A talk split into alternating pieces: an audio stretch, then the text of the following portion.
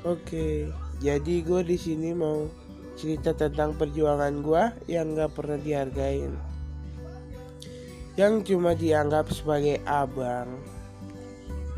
Padahal gue selalu ada buat dia. Jadi terus dengerin ya. Gak tau nih cerita sampai episode berapa. Jadi nanti gue bikin dari episode 1 Makasih yang udah mau dengerin.